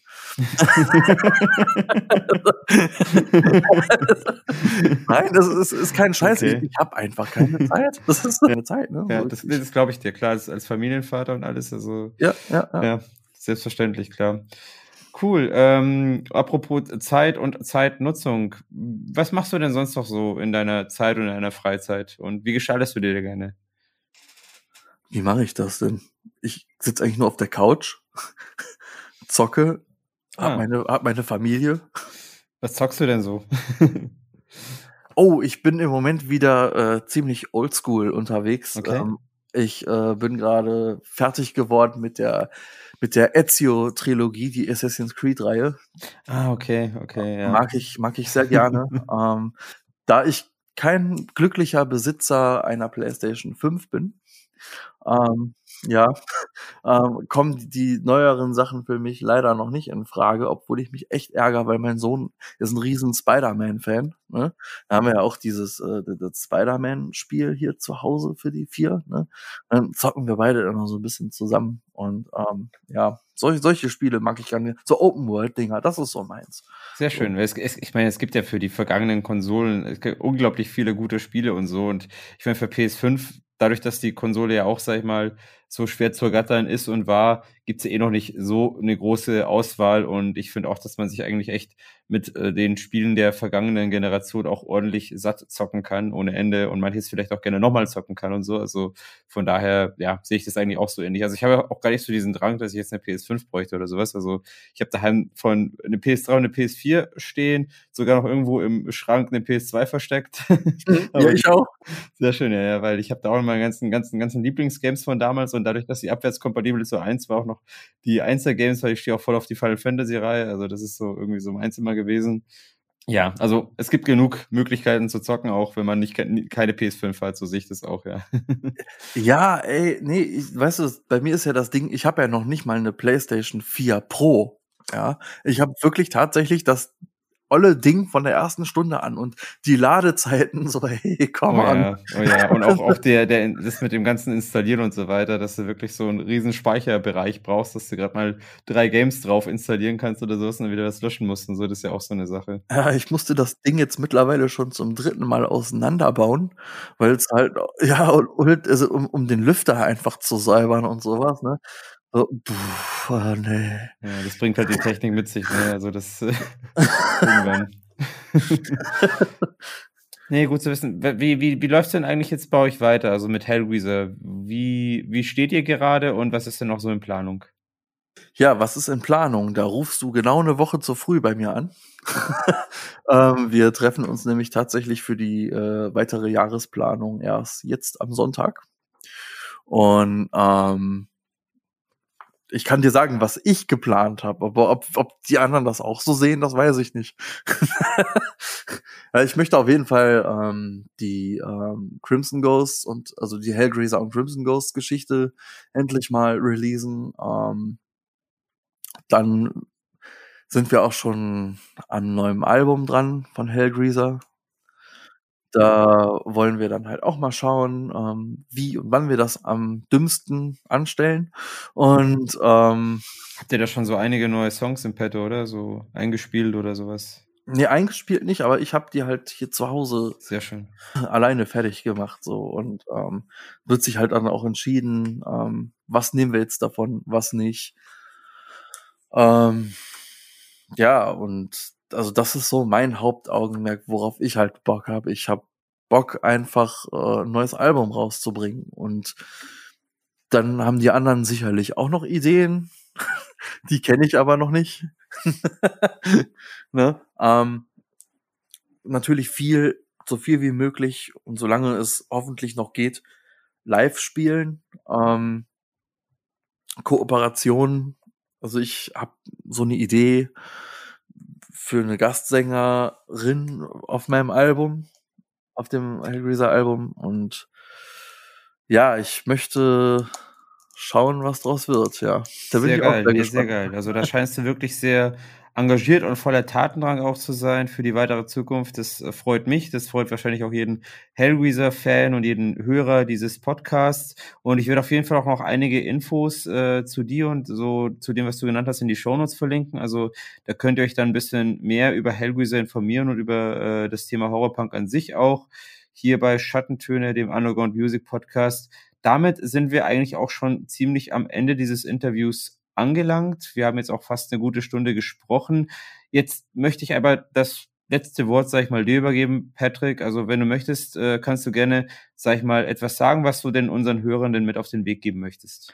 Ja, erstmal ein, wie Martin Sonneborn es sagen würde, hört, folgt oder bewertet diesen Podcast mit fünf Sternen, denn er ist sehr gut. Vielen Dank. ja, es hat mich, äh, nee, tatsächlich, äh, ich könnte jetzt irgendwas daher erzählen, ähm, würde nur gekünstelt klingen. Ich fasse mich kurz. Ich habe tierisch Bock, ähm, viele Leute auf unseren Konzerten zu sehen hab aber auch tierisch Bock, neue Leute zu sehen. Deshalb bitte keine Szenepolizei. So. Super, schön. Vielen lieben Dank, Patrick. Dann wünsche ich dir auf jeden Fall noch eine gute Zeit weiterhin. Wir sind gespannt, was noch kommt und wir werden von dir und von euch, von Hellgreaser, hören. Ja, ich danke euch auch oder dir. Du machst das ja, ja alleine. Hoppla. Bis dann, mein Guter. Ciao. Ja, ciao, ciao. An dieser Stelle nochmal vielen lieben Dank an Patrick für dieses wirklich wundervolle Interview. Es hat mir wirklich sehr viel Spaß gemacht und ich hoffe, ihr konntet auch was für euch mitgewinnen, also auch zum Thema Horrorpunk oder auch zu der Band Hellraiser oder auch zu Patrick an sich. Also wirklich, wie ihr gehört habt, ein sehr sympathischer Zeitgenosse, der sich über vieles freut und auch sehr bescheiden ist. Also sowas macht mir eh immer Spaß, mit solchen sehr sympathischen Gästen zu sprechen. Und wir kommen nun zum letzten Teil dieser Folge und zwar zum Thema Events. Ich war in den letzten beiden Wochenenden unterwegs und möchte euch mal ein bisschen was erzählen zu den einzelnen Events, die ich so erlebt habe. Und zwar vorletztes Wochenende war ich auf Alex Hellkits Monster Bash an Halloween am 31.10. im Tiki-Beat Regensburg und bin selbst mit meinem Musikprojekt Badhead aufgetreten und die Band Model Transylvania war auch noch zu Gast. Also ich war quasi Support von dieser wirklich coolen italienischen Horror-Rock-Band Model Transylvania. Es waren circa 160 Gäste vor Ort und es war wirklich alles sehr wunderschön eingerichtet eingerichtet. Also das ganze Team um Alex Hellcat hat sich wirklich viel Mühe gegeben, allen einen tollen Abend zu bereiten und das haben sie auch wirklich geschafft. Also ich habe wirklich noch nie so viel Liebe zum Detail gesehen in der ganzen Halloween-Einrichtung, in der ganzen Halloween-Deko. Das war wirklich einfach nur sensationell, was da präsentiert worden ist für alle anwesenden Gäste, die auch alle richtig schön Spaß haben. Auch die Shows gingen pünktlich los und die Gäste nahmen die Musik dankbar ein. Da habe ich mich auch sehr darüber gefreut. Und auch Mortal Transylvania rockten die Nacht richtig gut. Es flogen regelrecht die Kürbisse, kann man wirklich sagen. Also es kam wirklich zu zu einer richtig wilden Meute und es gab auch so einige Featurings, also von anderen Gästen. Ich habe zum Beispiel auch mal Model Transylvania da ein bisschen supported bei einem so ein, zwei Songs und auch der Alex Hellkit. Also das war richtig cool und die Leute hatten durchgehend Spaß. Es war wirklich ein großartiger Abend und ja, wer nicht da war, hat echt was verpasst, muss man fast sagen. und am 6. und 7. November, also am vorletzten Wochenende, war ich im Club vom Hell in Erfurt beim sogenannten Forscher Festival. Es ist so ein IBM e Dark Electro Festival und es waren circa 400 anwesende Gäste. Gäste vor Ort. Alles unter 2G-Richtlinien versteht sich, wie auch das Event davor. Es ist, sag ich mal, eine fast komplette IBM Dark Electro Familie auch vor Ort gewesen. Es war auch wieder echt sehr schön, so viele coole, tolle Leute zu treffen. Die erste Band Villa Borghese habe ich aus zeitlichen Gründen leider verpasst. Dafür kam dann, sag ich mal, als zweite Band oder als zweiter Künstler Jihad aus den USA und zwar James Mendez, ein Dark Electro Künstler aus den USA, der auch schon seit über, ja, fast drei Jahrzehnten aktiv ist. Der lieferte eine tolle und atmosphärische Show mit alten und neuen Songs. Also also hat wirklich auch, sag ich mal, die ganze Stimmung nach vorne getrieben. Und Akalots waren danach mein persönliches Highlight auch des Abends. Also die sorgten auch für eine Menge Stimmung. Das war wirklich eine fette IBM-Show. Trieben gut nach vorne, die Leute haben es gefeiert. Als Headliner war Cryo angedacht. Das erreichte mich jetzt persönlich nicht sonderlich. Aber der nächste Tag, sag ich mal, das war dann wirklich mal ein richtig toller Start mit Fixate The Date, der wirklich eine super tolle, horrorlastige Bühnenperformance lieferte mit riesigem Aufwand und einer klasse Atmosphäre. Das war für den Anfang bis Ende eine wunderschön anzusehende Show. Sowohl für die Atmosphäre wie auch zum Bewegen. Zweite Jugend machten danach auch richtig Spaß, also sie trägten ordentlich das Tanzbein an, also wirklich richtig schöne EBM-Show. Danach kam noch Second Phase und der lieferte auch mal wieder eine wahnsinnig eindrucksvolle Performance ab mit coolen neuen Songs, hat wirklich einen komplett eigenen Stil, den man so, sag ich mal, selten erlebt hat. Also lohnt sich auf jeden Fall, sich das anzuhören. Danach Mildreda aus Belgien mit einer musikalisch richtig klasse Show. Also das ist wirklich so diese dunkle Atmosphäre, die ging richtig unter die Haut, wurde auch richtig gut vermittelt. Sorgte auf jeden Fall auch dafür eine gelungene Atmosphäre. Und der Headliner und absoluter Abriss war dann eben noch Full Contact 69, weil das war auch ein bisschen so deren Album-Release-Party, das Ganze. Das war nochmal so ein richtig schöner Abriss und sie lieferten einen genialen Höhepunkt und das hat wirklich richtig Spaß gemacht. Also alle Bands haben wirklich richtig gut abgeliefert. Das war ein fantastisches Wochenende und da blieben wirklich keine Wünsche offen. Und zum Abschluss dieser Folge möchte ich noch ein paar Event-Tipps nennen. Leider schaut es aber für den Rest des Novembers relativ mau aus. Ist wahrscheinlich auch der aktuellen Situation leider geschuldet. In Augsburg findet am 19.11. die Dance, das ist eine Cold Wave Party von Young Cold Records organisiert, in der Ballonfabrik Augsburg statt mit der Berliner Cold Wave Band NNHMN diesmal live vor Ort. Und einen Tag drauf, am 20.11. ist noch Blackstage in München im Backstage München. Das ist eher so eine EBM, Gothic, Dark Electro Party mit eher elektronischen Bezug, so kann man fast sagen, eigentlich ja so Ansonsten findet am 27. November noch ein ganz wichtiger Termin statt und zwar im Feuerwerk München findet das Katzenclub Festival statt mit insgesamt acht Projekten, unter anderem Xyntek, mein geschätzter Freund und Synthwave Musikerkollege aus München, der tritt dort auf. Ich trete auf mit dem Musikprojekt Badhead, dann noch eben Rü Oberkampf ebenfalls aus München und Passau, Fixed Set als Dark Electro Artist extra angereist, dann noch Minute Machine, was auf jeden Fall auch wirklich ein sehr schönes Wave-Projekt ist aus Paris, Frankreich und The Invincible Spirit noch als EBM-Headliner. Obendrauf hat man noch als Late Night Shot Tilly Electronics mit ein bisschen Minimal Electro und Oberst Panizza, was auch so in der Richtung Wave Electro, Minimal Electro geht. Also wirklich ein Muss, dorthin zu kommen. Alles, sage ich mal, unter entsprechenden Auflagen, aber diese acht Projekte und diese acht Bands ist wirklich sehr familiär. Das sollte man sich auf keinen Fall entgehen lassen. Das war's nun auch schon mit dieser Folge. Wie ihr seht, leider etwas mau, was Events angeht, jetzt im November noch. Liegt wahrscheinlich auch ein bisschen an der aktuellen Situation und man kann kann hoffen, dass es mal wieder besser wird so. Möchte aber auch gar nicht großartig darauf eingehen. Ich hoffe, euch hat diese Folge gefallen und ihr konntet einiges für euch mitnehmen, sei es ein paar Albumrezensionen, sei es das Horrorpunk-Special zu dem Thema Horrorpunk oder auch das Interview mit Patrick Slaughterlamp von der Band Hellraiser und jetzt auch noch, sagen wir mal, ein paar Event-Nachberichte, die ich ja gerne erzählt habe, was ich so erlebt habe. Ich wünsche euch auf jeden Fall alles Gute. Vielen Dank fürs Einschalten. Ich würde mich freuen, wenn ihr mal ein Abo hinterlasst auf eurem Streamingdienst eurer Wahl oder auch eine 5-Sterne-Bewertung. Genießt weiter weiter tolle Musik und bis zum nächsten Mal. Vielen Dank, dass ihr diesmal wieder mit dabei gewesen seid. Ich hoffe, euch hat dieser kleine Einblick in den musikalischen Untergrund gefallen. Falls ja, würde ich mich sehr über ein Abo oder eine 5-Sterne-Bewertung freuen. Die Fledermaus sagt Tschüss und bis zum nächsten Mal.